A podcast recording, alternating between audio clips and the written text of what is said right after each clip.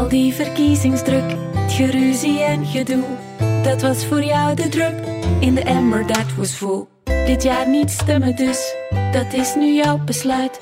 Voelt veiliger dan Brussel Zuid. Maar niet kiezen is verliezen. Zorg voor een mee en kies met de standaard. Sterk je stem met inzicht en krijg een heldere blik op de verkiezingen. Lees de standaard een heel jaar lang voor de helft van de prijs. Via standaard.be/slash actie. Het is 23 februari. Dit is vandaag de dagelijkse podcast van de Standaard. Ik ben Alexander Lippenveld. Nathan van der Gunst of Acid kent zijn straf. De bekende YouTuber noemde in een video de namen van enkele reuzengommers die betrokken waren bij de dood van Sandadia. Maar er waren er ook bij die niet betrokken waren. Zijn straf lokt heel wat reacties uit, net als bij het reuzegomproces vorig jaar. Maar het vonnis dat Acid krijgt lijkt wel strenger dan dat van de reuzengommers. Waarom krijgt hij die straf? En is die echt zwaarder dan die van de reuzengommers zelf?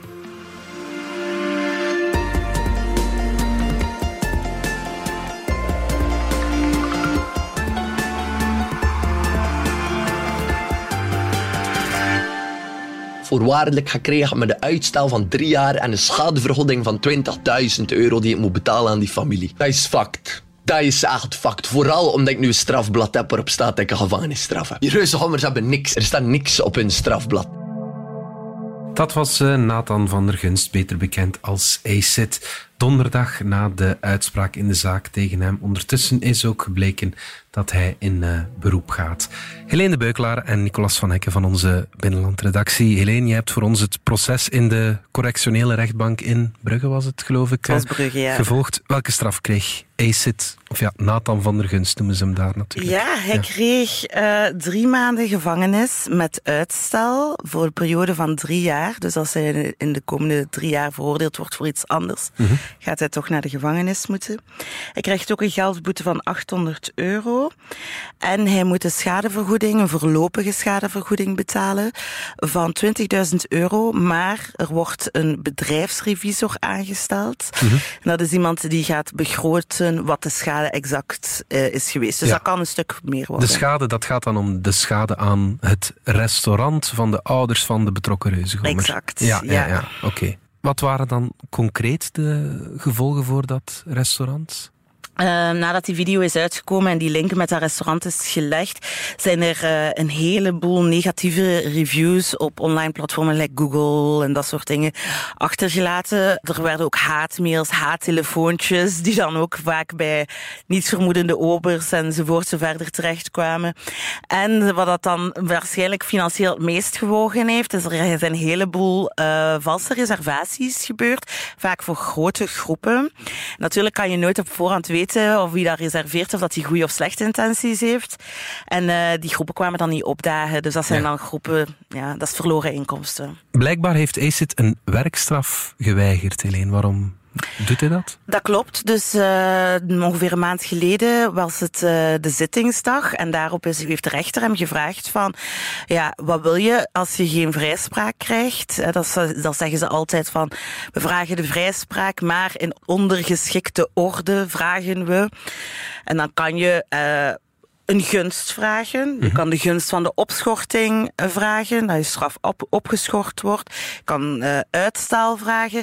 En je kan ook een werkstraf of een probatievoorwaarde, allerlei systemen vragen. Mm -hmm. Toen is die vraag hem gesteld en heeft toen expliciet geantwoord, nee, dat is iets voor reuzengommers. Nou ja, okay, ja. Dus uh, dat hij en zijn advocaat stonden daar niet achter. De straf zou zijn wat ze zou zijn. Ja, ja. dus komt het op zijn strafblad. Yep, ja, klopt. Dit is wat hij zelf over uh, dat weigeren van zijn werkstraf zegt op uh, zijn YouTube-kanaal donderdagavond. Hij laat vooral nog weten dat hij nog steeds achter die keuze staat. Waarom heb ik samen met mijn advocaat ervoor beslist om geen werkstraffen te accepteren? Ik ga nog liever vrijwillig de straat te gaan dweilen na de Gentse feesten dan dat ik dezelfde straf krijg als die fucking reuzengommers voor iets dat ik tegen hun heb gedaan. Wij hebben niet gekozen voor een schikking omdat ik niks verkeerd gedaan heb en dat geloof ik nog steeds. Ik heb gedaan wat moest gebeuren en wat iemand moest En we hebben daar een fucking groot risico mee genomen door te zeggen dat we geen werkstraffen accepteren. Maar ik ben nog steeds van het feit dat ik niks verkeerd gedaan heb, dus dat ga ik ook niet schikken. Helene, is dat het grote verschil? Dat het wel op zijn strafblad komt en dat uh, de reuzengommers niets op hun strafblad hebben rond die zaak van Sandadia? Zeer zeker, zeer zeker. Nu ja, het is zeker eh, een, een, zware straf, maar je kan ook wel zeggen, als je het op een andere manier wilt bekijken, hij gaat niets moeten doen. Als hij nu de komende drie jaar niet veroordeeld wordt, gaat er nooit echt serieuze gevolgen voor hem zijn, terwijl een werkstraf moet je altijd uitvoeren. Ja, ja, ja. Maar in de hiërarchie, in de perceptie van de hiërarchie, ja. is een gevangenisstraf wel zwaarder dan een werkstraf natuurlijk. Klopt. En dat is dat het is dat wat nu veel mensen tegen de borst stoten. Ja, dat dat eh, Van der Gunst eh, geen werkstraf krijgt en de reuzegommers in der tijd wel. Maar het is zoals Helene het heeft gezegd, ja, als hij erom had gevraagd, is de kans zeer aannemelijk dat hij het ook had gekregen. Evengoed als die opschorting van uitspraak, hè, waarbij dan iemand eigenlijk wel de, de straf erkent. Allee, erkent dat hij het strafbaars heeft gedaan, maar geen straf krijgt daarvoor. En dan komt dat ook niet op strafblad en gaat iedereen verder met zijn leven. Nu, ja, beide opties zijn in dit geval uh, geweigerd geweest. Walter van Steenbrugge, zijn advocaat, heeft dat vandaag ook tegen ons herhaald van... Uh, nee, werkstraf is voor reuzegommers, omdat het voor hen echt wel die kwestie is van vrijheid van meningsuiting ja. en dat uh, hij op geen enkel, van der gunst dus op geen enkele mogelijke manier daarvoor mag worden veroordeeld. Ja, die vrijheid van meningsuiting uh, die je aanhaalt, daar gaat het eigenlijk om. Hè? Wat wordt Nathan van der Gunst nu precies verweten? Wel, het probleem is niet zozeer dat hij zijn mening heeft geuit, wel dat er gevolgen waren Mm -hmm. door dat uiten van zijn mening.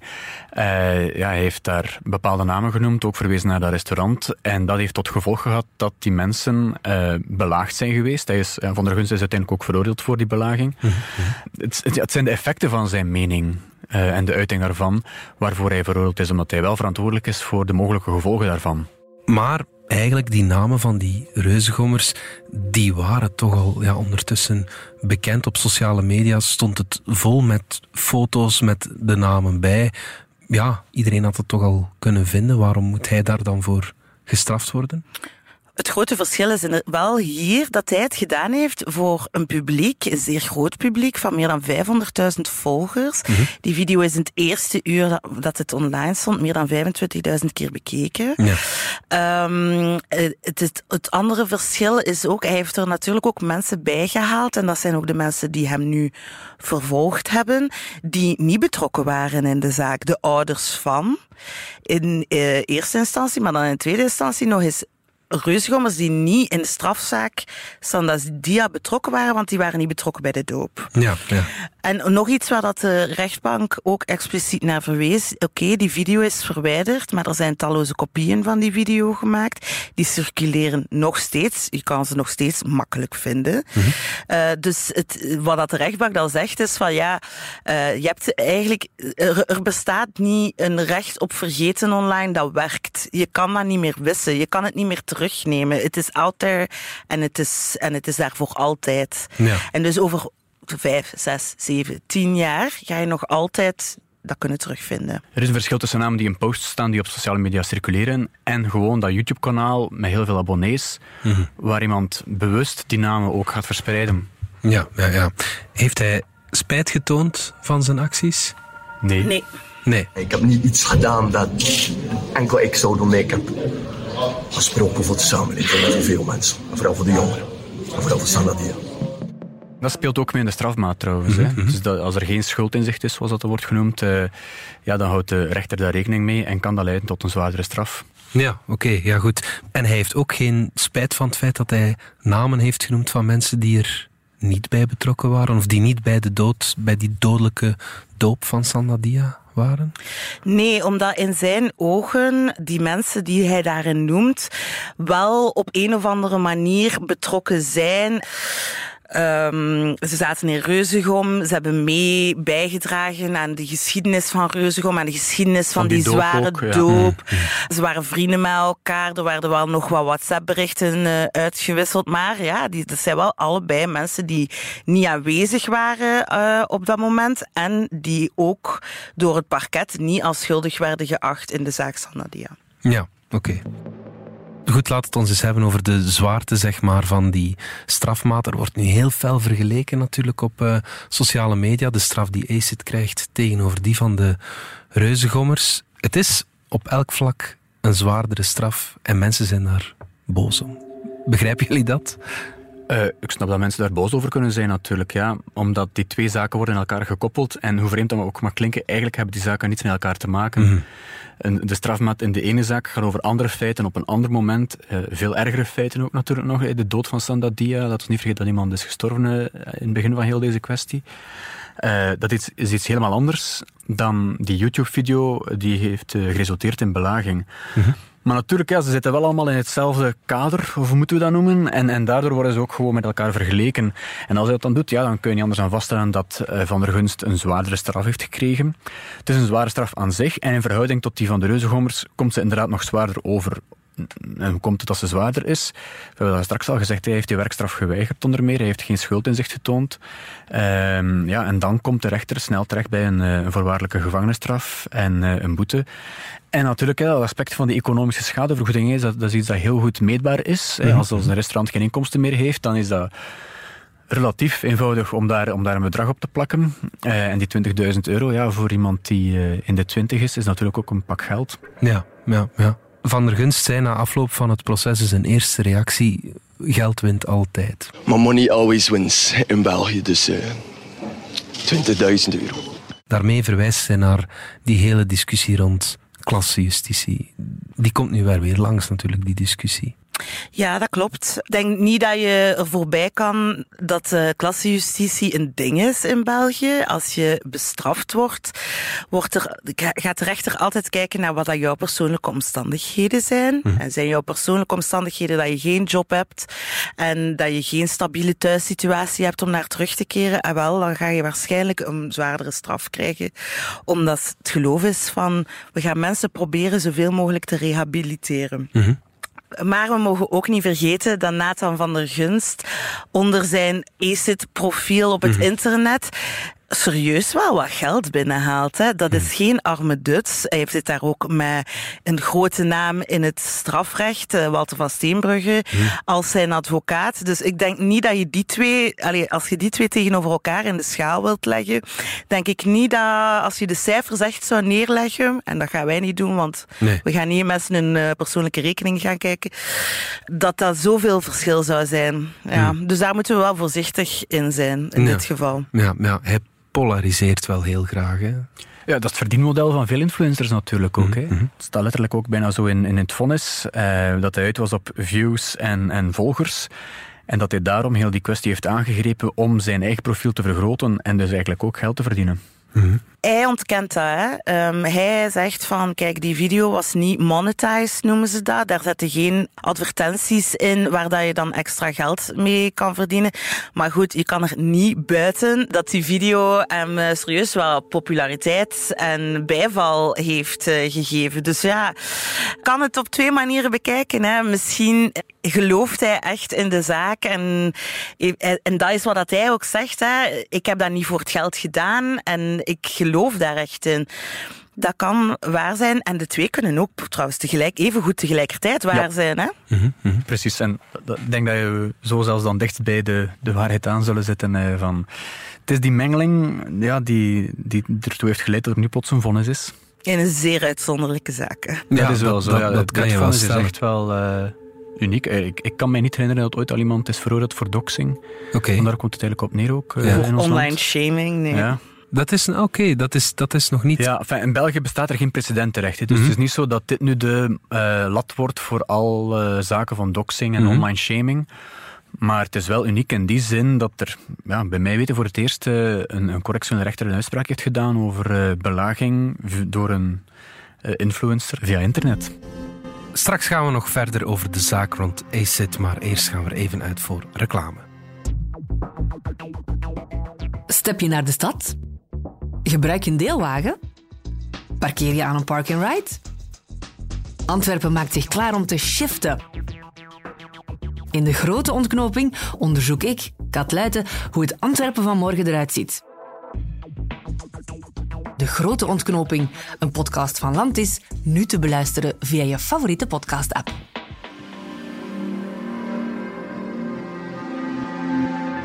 Nicolas, Helene, terug naar jullie. De verdediging haalde aan dat de rechtbank misschien niet eens bevoegd was om te oordelen in de zaak rond uh, Nathan van der Gunst, omdat het volgens hen ging om een drukpersmisdrijf. Ah, ja, en dan komen we helemaal in juridisch-technische vaarwater terecht. Uh, een drukpersmisdrijf is een persmisdrijf en dat moet eigenlijk voor een volksjury van Assise komen. Mhm. Waarom is dat zo? Om te vermijden dat uh, iemand geen kritiek zou durven hebben op een gerechtelijke uitspraak. Hè. Als je kritiek hebt op een gerechtelijke uitspraak, dan riskeer je door een collega van die rechter of in het ergste geval door jezelfde rechter te worden veroordeeld. Mhm. Dus om dat te vermijden, mag een volksjury oordelen. En dan komen we terecht bij de vraag van ja, is online content, is dat een persmisdrijf? Is dat een drukpersmisdrijf? Moet het dan voor als die zo komen? In dit geval is het ook iets wat de verdediging, dus uh, meester Hans Tienbrugge, uh, als vertegenwoordiger van ECT hebben gepleit. Dit moet eigenlijk voor een hof van assise komen, maar dat is van tafel geveegd. Het is gewoon uh, correctioneel gebleven. Ja. En even kort, waarom is dat van tafel geveegd? Het drukpersmisdrijf moet het geschreven woord zijn. En omdat dat een video is en dus voornamelijk gesproken woord, ja. uh, wordt dat niet uh, naar Assise doorgestuurd. Dat kan nog eens wel een staartje krijgen, want dat is wel iets waar heel veel discussie over bestaat. Ja. En dat is ook iets dat maar eens aantoont hoe gedateerd dat die drukpersmisdrijven zijn in ja, België. Want ja, alles is video, alles is um, podcast, podcast TikTok de YouTube, et cetera, et cetera. Goed, je, je, gaat er een oplossing voor moeten vinden. Ja, want ja, ja, zo werkt het alleszins niet. Ja, want de verdediging stuurde daar natuurlijk op aan. Want ja, het volk stond wel aan de kant van ECT. Zeker als je die eerste zittingsdag zag, uh, Helene. Jij was er toen Allereerst wil ik iedereen bedanken die afgekomen is. Er waren veel mensen. Ik heb veel mensen gezien. Ik heb met veel mensen gesproken. En ik wil jullie eerlijk zeggen dat ik me enorm gesteund voel. Ook door alles wat ik op social media zie vandaag. Dank u wel dat is wel straf dat er een horde fans aan een rechtszaal staat. Ja, ja, dat is denk ik wel. Allee, ik heb het nog nooit gezien. Het is niet dat ik al zoveel rechtszaken heb meegemaakt in mijn leven. Ik moet het hem geven. Hè. Nathan van der Gunst heeft een, een, een uitstraling. Hè. Die man die, die heeft charme. Je, je voelt dat als die in die zaal is. Dat daar iemand is met iets. Hè. Star power of zoiets. Mhm, mhm. Ik snap dus wel dat die fans trekt. De eerste keer waren er zelfs heel heleboel mensen, die, uh, jongeren die gespijbeld hadden van school om naar die zitting te gaan. Maar oké, we moeten dat ook niet overdrijven. Ik mhm. bedoel, dat is ook geen grote zaal, dus die zit ook snel vol. En daar zitten ook gewoon veel uh, journalisten tussen. Dus ja, er waren zeker fans. En maar we moeten voorzichtig zijn dat we het ook niet te veel uh, opstoken. Mhm. Trouwens ook die stelling dat hij voor een fictieve volksjury zou worden vrijgesproken, ik ben er ook niet zo zeker van hoor. Mhm. Maar eh, nog altijd tijdens zo'n uh, assisezaak moet die jury kijken naar het dossier aan zich, hè, in zijn totaliteit. Mhm. En dat staat eigenlijk los van wie iemand is buiten dat dossier of welke invloed mediaberichtgeving bijvoorbeeld heeft op, op het dossier. Ik, ja, het zou een interessante testcase zijn, maar uh, misschien is het ook niet nodig om die uit te voeren om te zien wat dat zou betekenen als twaalf mensen echt van naadje tot draadje uitgelegd krijgen van dit is wat hier op het spel staat. Mm Met de verdediging en het Openbaar Ministerie en de burgerlijke partijen die dat helemaal uiteenzetten.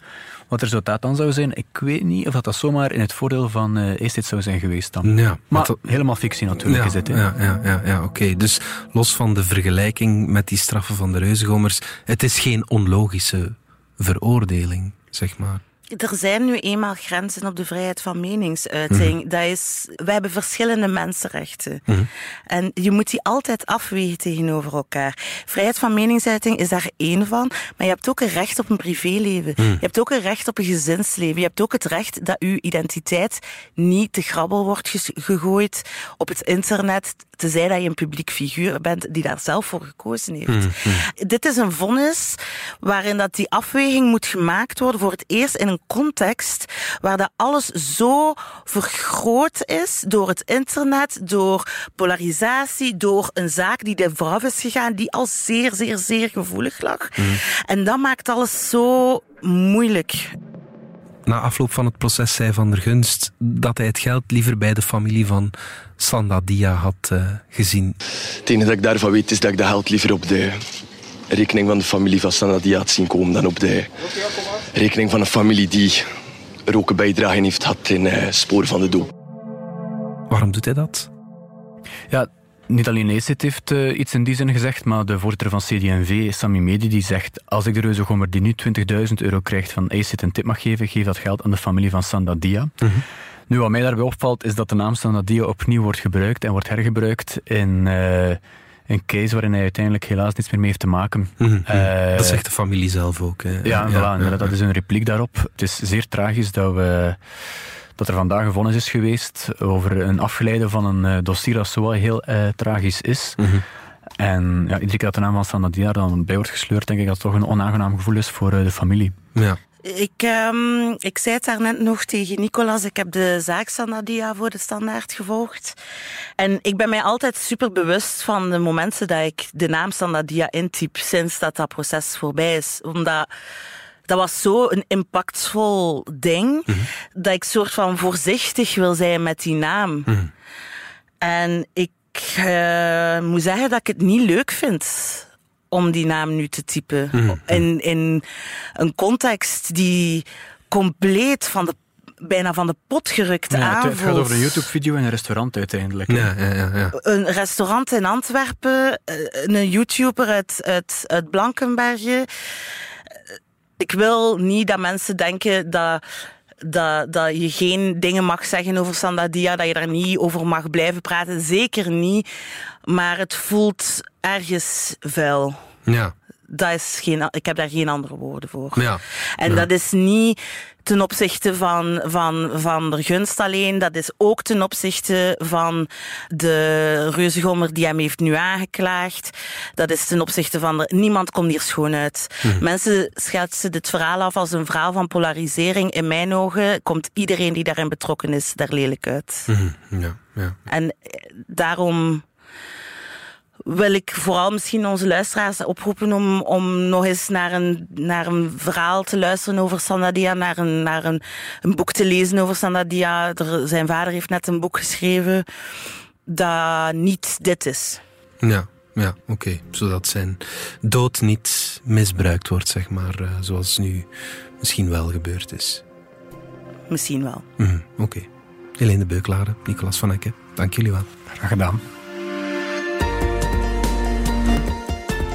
Dit was vandaag de dagelijkse podcast van de Standaard. Bedankt voor het luisteren. Volg ons op je favoriete podcastplatform of download onze app DS Podcast. Daar beluister je ook al onze podcastreeksen en werk van andere makers. Alle credits van deze aflevering vind je op standaard.be/podcast. Reageren kan via podcast@standaard.be.